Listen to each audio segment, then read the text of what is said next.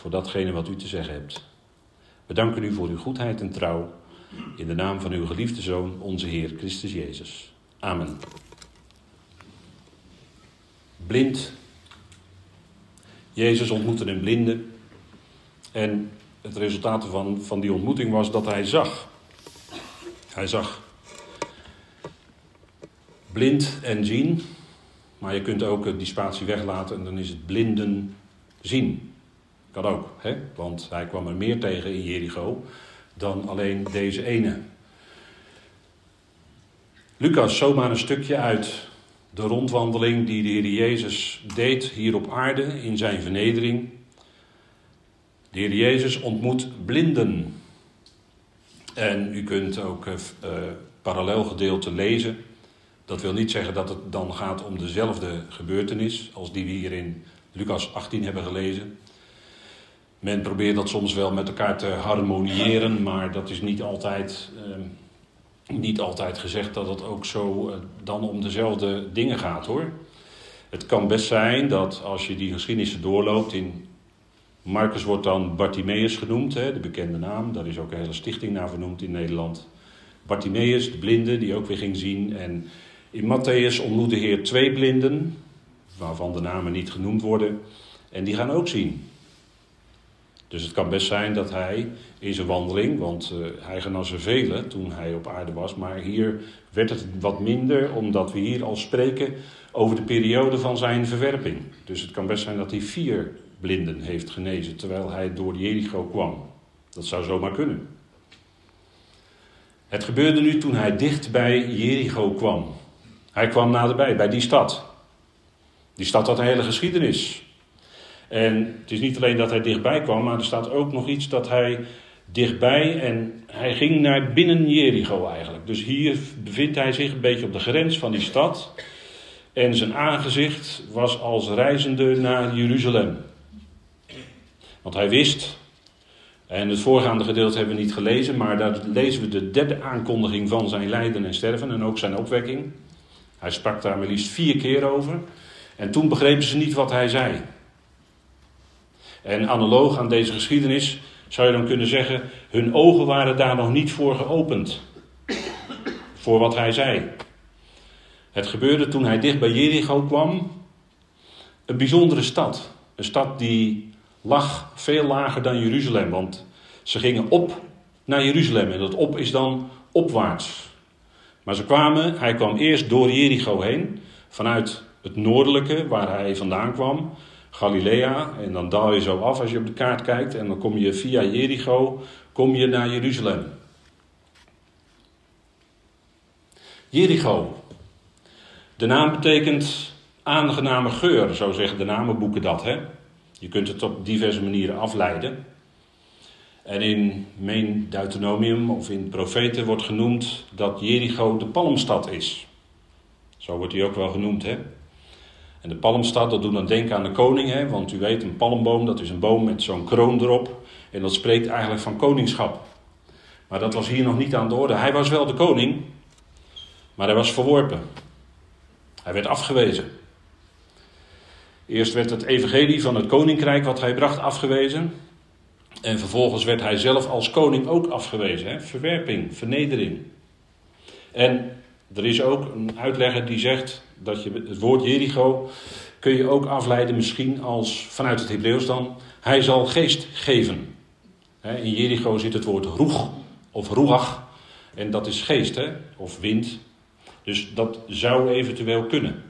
En dat is ook wat Jericho uitbeeldt, hè? Want als je Jericho gaat bestuderen in de schrift, dan kijk deze setting, deze setting, je kunt natuurlijk sec zeggen, de Jezus ging door Jericho en hij genas blinden.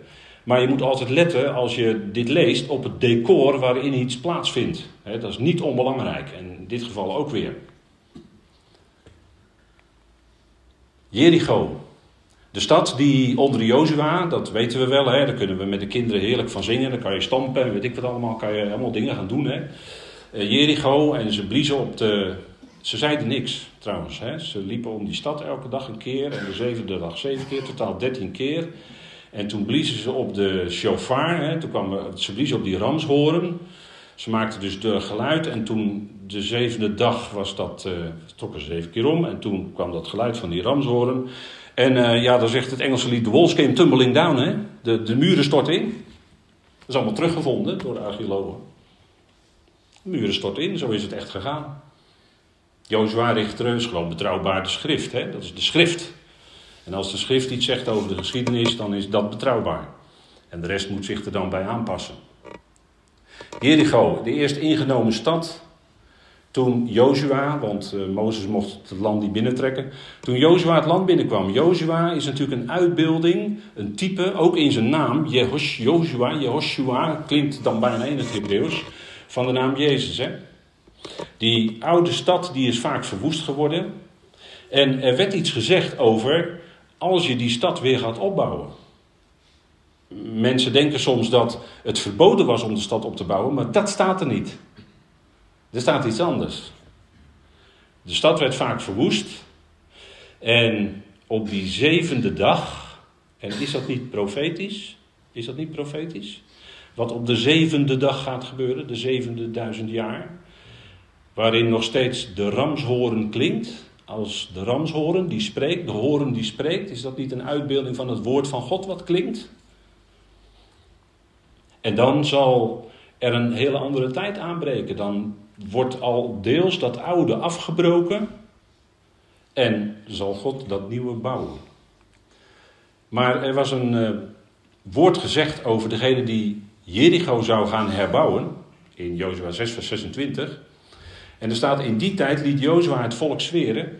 Vervloekt is die man voor het aangezicht van Yahweh. Dat is ik ben. Die opstaat om deze stad Jericho te herbouwen. Laat hij haar fundering leggen op zijn eerstgeboren zoon. En haar poorten oprichten op zijn jongste zoon. Nou, dat is nogal wat. Het was niet verboden om die stad te herbouwen. Maar als je het doet, dat werd toen gezworen, dan rust daar een vloek op. Dus het was een stad waar een vloek op lag. Die herbouw. En dat werkt door. Dat is natuurlijk niet zomaar wat hier gesproken werd. En dat gebeurde ook later exact, hè. Als je leest in Koningen, toen werd inderdaad Jericho herbouwd. Dat was in de tijd van koning Ahab, Eerste Koningen zestien. En we zien ook daar eigenlijk de vervulling van die vloek. Hè? Dat is, dat, dat is een woord dat heeft te maken, vloek heeft te maken uit het Hebreeuws met dat wat eh, als het ware neergelegd wordt of hoger gelegd wordt eh, om tot destructie. Dat, dat zou je kunnen zeggen. En er staat dan in Eerste Koningen zestien vers vierendertig... in zijn dagen, dus in de dagen van koning Ahab, en dat was, waren ook de dagen van Elia, en Elisa zat eraan te komen. Koning Ahab, u weet wel, dat is een goddeloze koning van het noordelijke tienstammenrijk. En in dat noordelijke tienstammenrijk had uh, uh, na de splitsing tussen de twee en de tien stammen onder, bij, door koning Jer- Jerobiam... waren daar maar liefst twee gouden kalveren opgericht in het noordelijke rijk. Eén in Dan en één in Bethel. Twee gouden kalveren. Dat was natuurlijk niet in de haak, want dat had Aaron gedaan toen Mozes veertig dagen lang op de berg bleef. Dus er was sprake van afgoderij en later moesten die tien stammen dan ook eruit. Dat had de Heer gezegd.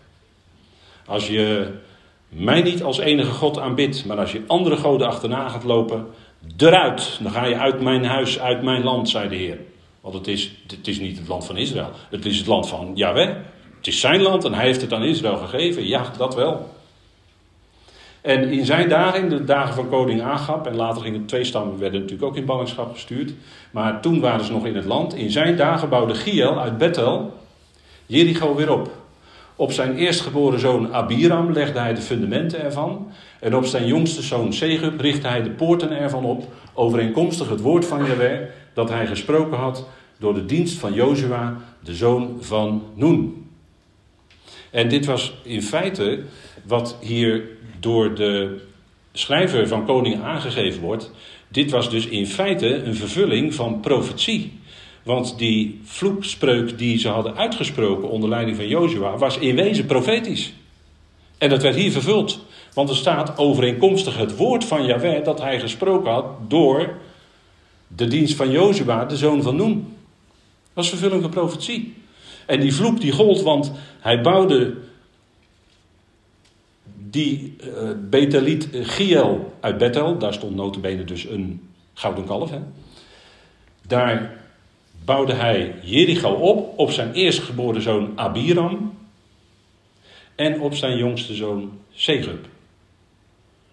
En Jericho is in wezen een uitbeelding van deze oude wereld, waarin wij nu nog leven. Deze oude wereld die oorspronkelijk door God geschapen was, maar die hersteld was, toch hersteld was. En de resultaten daarvan, hè, het herstelwerk zien we in Genesis één gebeuren. Die toch er is, maar er rust een vloek op. Want uh, wat, wat is de opbrengst? Dat werd ook tegen Adam en Eva gezegd. De aardbodem is, is vervloekt. Daar rustte een vloek op. Het bracht niet het volle op wat het zou moeten opbrengen. En dat was ook met Jericho het geval. Daar rustte een vloek op. En, en deze oude wereld, die, laten we maar zeggen, die mocht er blijven. Waarom? Omdat Gods eerstgeboren zoon moest komen. En die moest onder de vloek komen. Onder de vloek van de Torah. Een gehangene aan het hout, zegt Deuteronomium eenentwintig, is onder de vloek. Daar zitten dus wel degelijk parallellen in tussen Jericho en deze oude wereld. En de jongste zoon, daar richt hij de poorten op. Kijk, als we dat even naast elkaar zetten, dan... We kunnen er niet te lang bij stilstaan. Om, het gaat hier om het decor waarin de Heer wandelde en waarin hij blinden genas. Maar dat is dit, hè.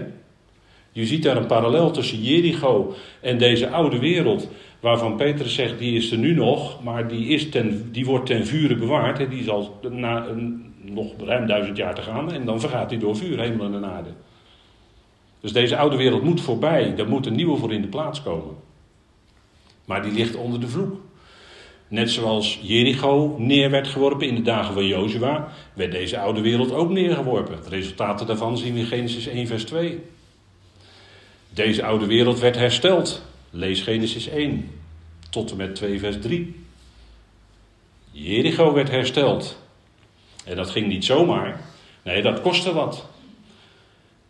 En daar lag een vloek op. Deze oude wereld... Die gaf maar, geef, gaf, geeft maar weinig opbrengst. Het zou, het zou veel meer kunnen zijn. Straks in de komende tijden, dan zal er zal een grote verandering zijn. Dan zullen de bomen zullen twaalf maanden per jaar vrucht dragen. Wat denk je daarvan? Dat is een heel ander verhaal. En nu moeten we moeite doen met, met stekken en snoeien en weet ik wat allemaal. Totdat er uh, appeltjes of peren aan de boom komen, weet ik het. Heel moeizaam allemaal. Vloek. En kijk, wie... Wie zorgt ervoor dat deze oude wereld er nu nog is? Dat is natuurlijk de levende God. Maar de naam Giel, die Bethel, uit Bethel, die onder wiens leiding Jericho herbouwd werd, zijn naam betekent ook de levende God. Hij is samengesteld uit Gai, dat is leven, en Eel is God, de Allerhoogste God, de onderschikker. En Abiram, dat betekent, mijn vader is verheven. Mijn vader is verheven. En toen de Heer Jezus op aarde rondwandelde, toen wandelde hij onder zijn vader die verheven was. Maar hij was zelf in vernedering. Vandaar dat ik op deze slide heb gezet, Jezus Christus. En Segub, dat betekent verheven. En dat was de jongste zoon waarop hij de poorten bouwde. En poorten spreekt van regering. Als de Heer straks zijn regering zal aanvaarden, dan zal hij daar zijn als de Messias Jezus, als Christus Jezus. Als het ware als de jongste zoon die uit de doden opgewekt is, die geboren is. Zou je kunnen zeggen in beeldspraak. Uit de doden door vader is gewekt. En op zijn regering zal dan er een geweldige tijd gaan aanbreken. Kijk, dat is een parallel tussen die oude wereld die er nu is en tussen Jericho. En de Heer kwam in Jericho. En daar zat een zekere blinde. Hè, daar zat... Ja, een zekere, er staat eigenlijk een woord dat betekent enige blinden. Er waren er wel meer waarschijnlijk die langs de kant daar van de weg zaten. En dat blijkt ook als, als je de andere uh, verslagen van het leven van de Heer ernaast legt. Hè? Dan zat een zekere blinde aan de weg te bedelen. En ook dat was bijzonder, want in de Torah was voorzien dat de Heer zal voldoende opbrengst geven van het land, als ze in het land Israël zouden zijn, en dan zou er niemand gebrek hoeven te lijden. Staat in Deuteronomium, in de wet vijftien, Deuteronomium vijftien. Zou er niemand gebrek hoeven te... En toch was daar een bedelaar, een blinde. Hij had geen zicht. En de Heer kwam langs en hij hoorde de vermenigte, want blinde mensen hebben vaak een heel veel sterker ontwikkeld gehoor dan wij. Dus hij hoorde die menigte voorbij gaan en informeerde wie of wat dat eigenlijk zou mogen zijn, wie dat dan eigenlijk was. Want de Heer komt pas hier in de eindfase, zou je kunnen zeggen, van zijn bediening, en dan heeft hij zijn aangezicht gericht naar Jeruzalem, is hij op weg in feite naar zijn kruisiging, zijn vernedering, wat uiteindelijk de diepste vernedering zou zijn, zijn kruisiging op Golgotha. En pas in deze eindfase van zijn bediening, van vernedering, daalde hij af, zou je kunnen zeggen, naar Jericho, want het lag vierhonderd meter onder de zeespiegel. En Jeruzalem ligt honderden meters boven de zeespiegel. Maar eerst moest hij door Jericho gaan als teken van zijn vernedering. Het lijden. En deze man, of deze blinde, die leed onder zijn blindheid. En de Heer leed ook tegelijkertijd onder de blindheid van zijn eigen volk. Want in die blinde, in die blinde die hij daar zag, daar ontmoette de Heer in feite zijn eigen volk, wat met blindheid geslagen was. Ze hadden hem moeten ontvangen als wat hij werkelijk is, de Messias, de gezalfde, de grote koning. Degene die ja, alles, alles zou rechtzetten. Maar ze waren blind. En ook dat moest zo zijn. Want de Heer sprak in zijn bediening heel bewust gelijkenissen uit, om voor de menigte die dat wat hij werkelijk wilde zeggen daarmee te verbergen. Opdat zij, zoals de profetie van Jesaja ook zei, Jesaja zes, opdat zij ziende niet zouden zien en horende niet zouden horen. Dus dat deed de Heer heel bewust. Lees je het maar na, in Mattheüs dertien hè, wordt dat uitgelegd aan zijn discipelen. Als ze vragen, waarom spreekt u tot de menigte in gelijkenissen? En dan zegt de Heer dat. Omdat het jullie gegeven is, wel te verstaan, en privé legde hij uit wat het betekende. Kijk, die zaaier, dat is de zoon des mensen. En dat zaad, dat is het woord van het koninkrijk. Enzovoort, ging hij het uitleggen. Maar de schade, de menigte begrepen het niet. En dat was ook de bedoeling, ten diepste. En de Heer zijn bediening was geen succes. Het was vernedering. En dat is ook wat wij als gelovigen, wij zijn met hem verbonden. En dat is niet, dat is niet allemaal handen in de lucht, glorie, halleluja, en het gaat allemaal van een leien dakje. Dat is het leven van een gelovige niet hoor. Als je, als je kijkt in het leven van de apostel Paulus, dan, krijg, dan zie je een heel ander verhaal. Hij bracht het meest geweldige evangelie wat maar te brengen was. Genade om niet voor iedereen. God die alles terecht zal brengen. En hij moest er enorm voor lijden met de lange ei. Verdrukkingen ondergaan. Moeite, tegenslag, schipbreuk. Uh, gestenigd worden. We hebben van de week bij stilgestaan bij de studie Handelingen. In Lystra werd hij gestenigd. En ze gingen tevreden naar huis, want ze dachten dat hij dood was. Haha, eindelijk Paulus het zwijgen opgelegd. Zo waren ze bezig hoor. Dat was de vervolging door de traditie. Ze moesten die boodschap niet. Ze moesten de boodschapper dus ook niet. En toch gaf God als het ware op dat moment in Lystra opwekking uit de doden. Hè? Hij werd opgewekt als het ware. Ze meenden dat hij dood was, maar hij was het niet. De discipel omringde Paulus. Hij stond op. En hij kreeg ook nog de veertig min één slagen. Hij leed schipbreuk. Hij was in gevaar. In allerlei mogelijke manieren was hij in gevaar. In gevaar onder valse broeders bijvoorbeeld. Hè? Dat gebeurde ook. Dus het leven van een gelovige is helemaal niet zo van het gaat allemaal van een leien dakje en we komen heel makkelijk in de hemel. Dan zegt u ja, daar zijn we al gezet. Dat is waar, maar in ons leven gaat het via lijden en verdrukkingen. Want het is de verdrukking in ons leven, zegt Paulus, die volharding bewerkt. En de volharding bewerkt beproefdheid. En we hebben er net even stilgestaan bij het leven van broeder Esplana in de Filipijnen. Nou, u ziet het. Vreugde met het woord ontvangen en tegelijkertijd verdriet van de geliefde broeder die hem ontvalt.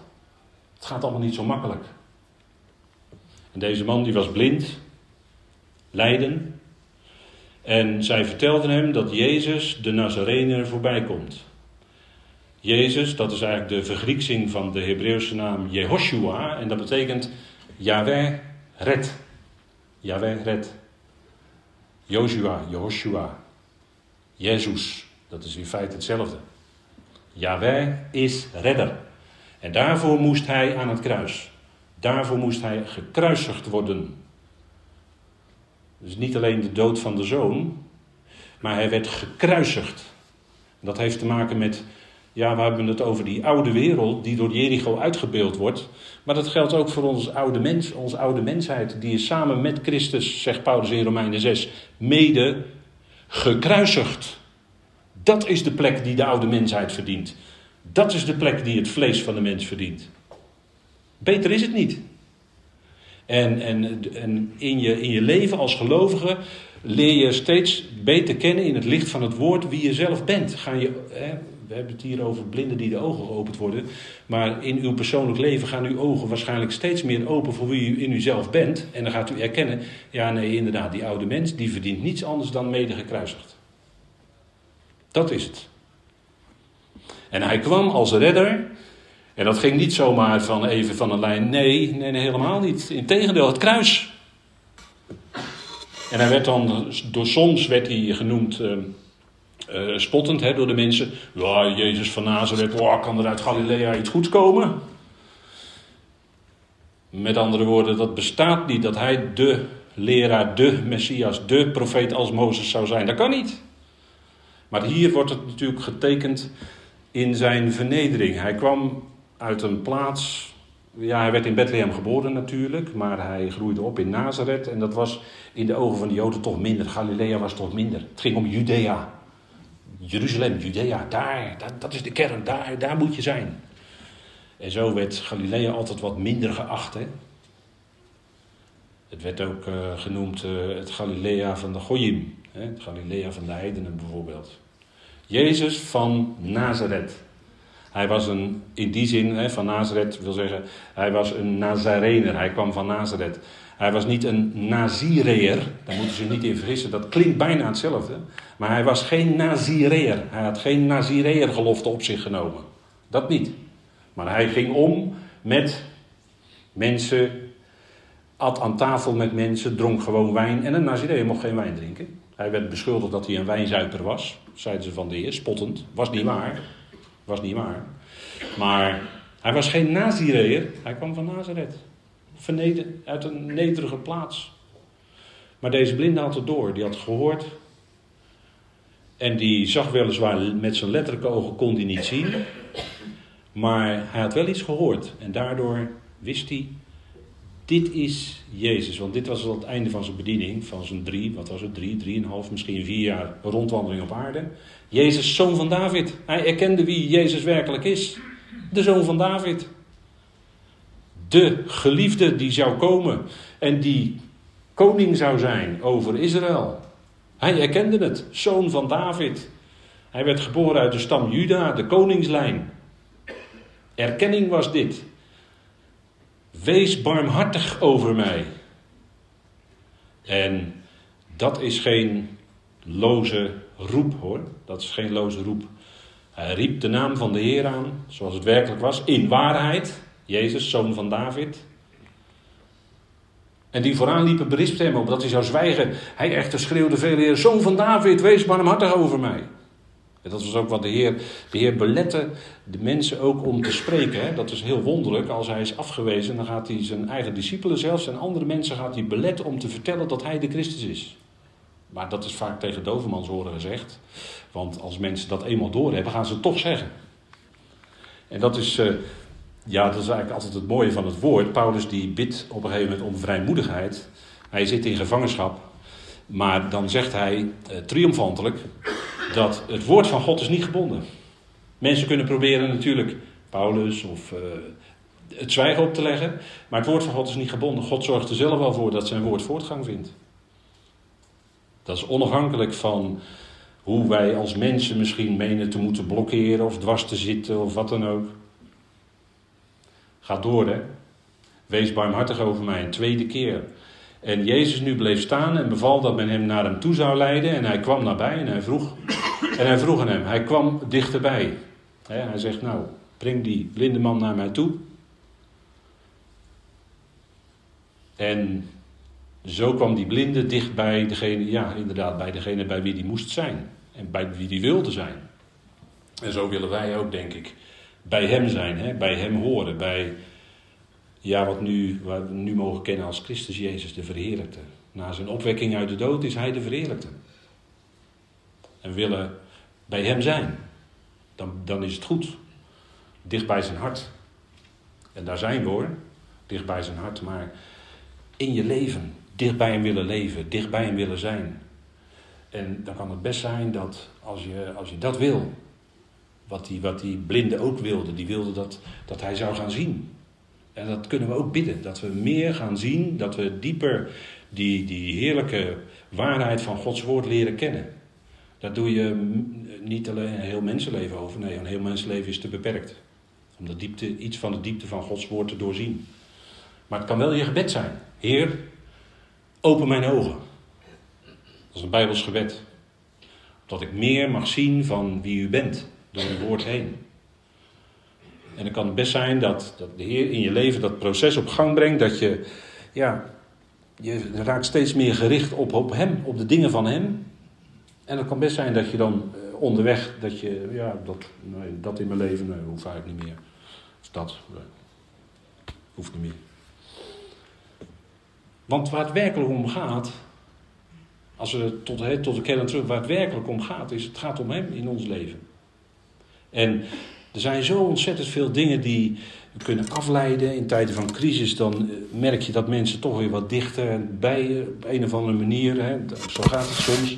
Maar als die crisis dan weer een beetje weg ebt, ja, dan hervat het gewone leven zich weer. En dan ja, toch maar weer dit doen en toch maar weer dat doen. Allemaal prima hoor. Maar... Totdat je doorkrijgt dat, dat heel veel dingen afleiden. En dingen die je eigenlijk helemaal niet nodig hebt in je leven. Wat is nou echt nodig? Dicht bij hem blijven. En dan vraagt de Heer, wat wil je dat ik voor jou zal doen? En hij zei, Heer, dat ik zicht mag ontvangen, dat ik weer mag gaan zien. En dat is een Bijbels gebed. Dat is wat de psalmist al bad. En misschien had die blinde daar ooit van gehoord. En daar zegt de psalmist, en dat is een heel mooi, eigenlijk biddend uitgesproken iets. Hè? Psalm honderdnegentien is natuurlijk geweldig, een geweldige psalm.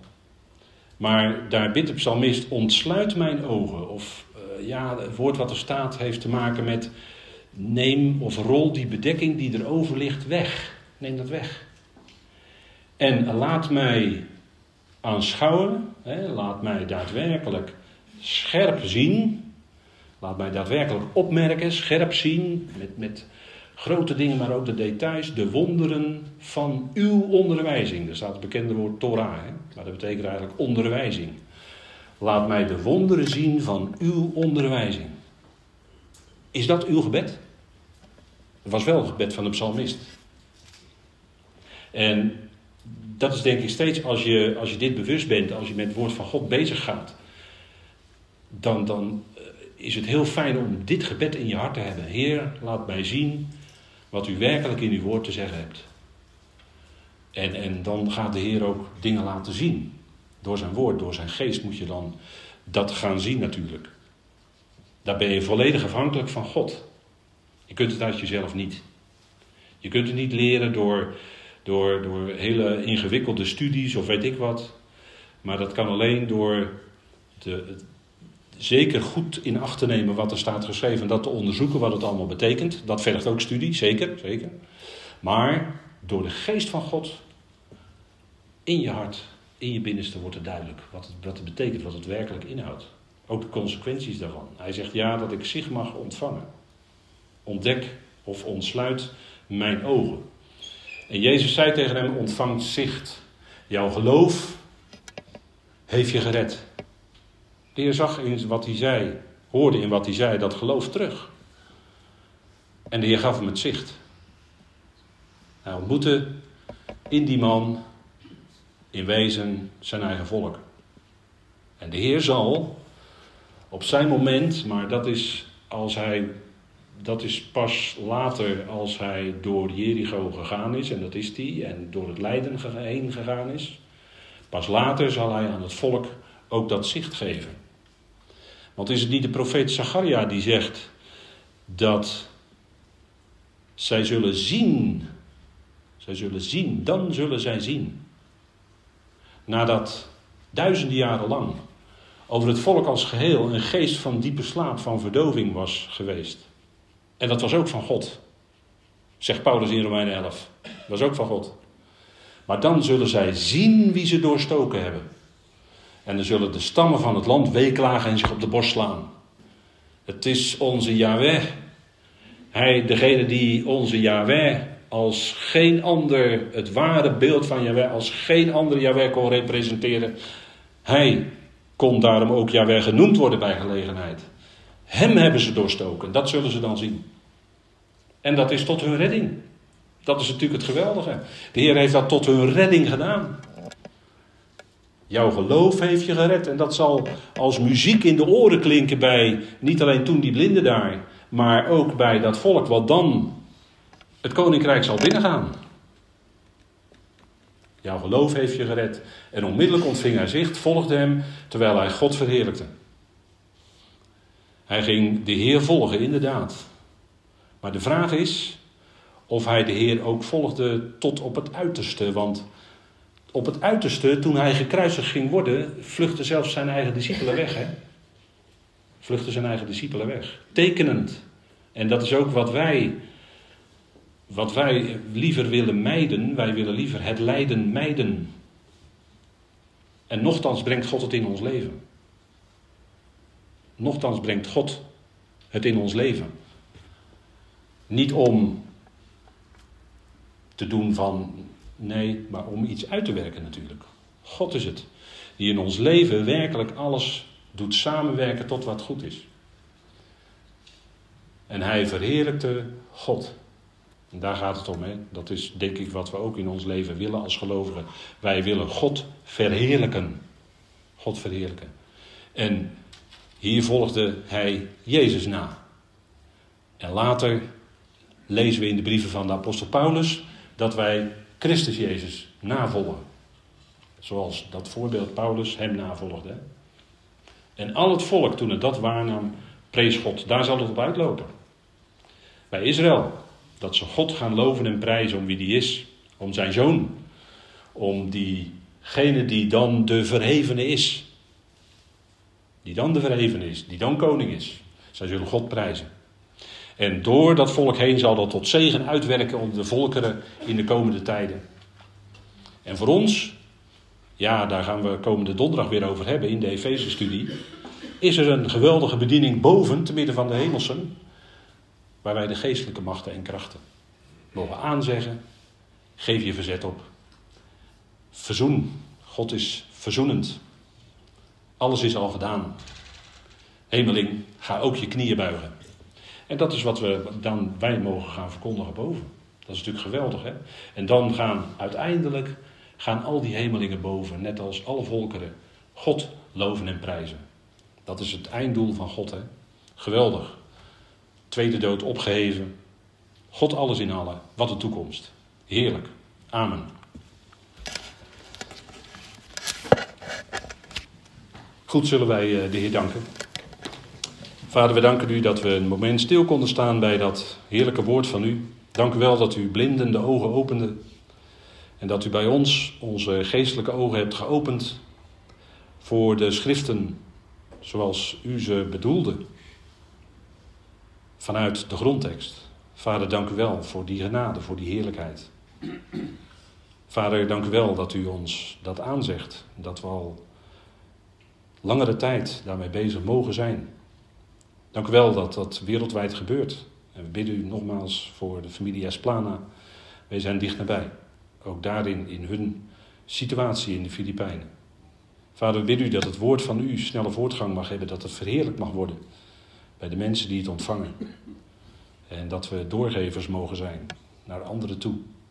Vader, dank u wel dat u letterlijk blinde ogen opende. Maar nog veel meer, en dat is nog een veel groter wonder, Vader, dat u geestelijk de ogen opent. Ons ogen van ons hart heeft verlicht door uw geest. Dat we zien wie u bent. Dat we zien wie Christus Jezus werkelijk is. Vader, dank u wel dat we een moment daarover met elkaar mochten spreken. Wilt u het verder uitwerken en doorwerken in onze harten. Dat alles mag zijn in ons leven tot lof, eer en verheerlijking van uw grote naam. We danken u daarvoor in de naam van uw geliefde Zoon, onze Heer Christus Jezus. Amen.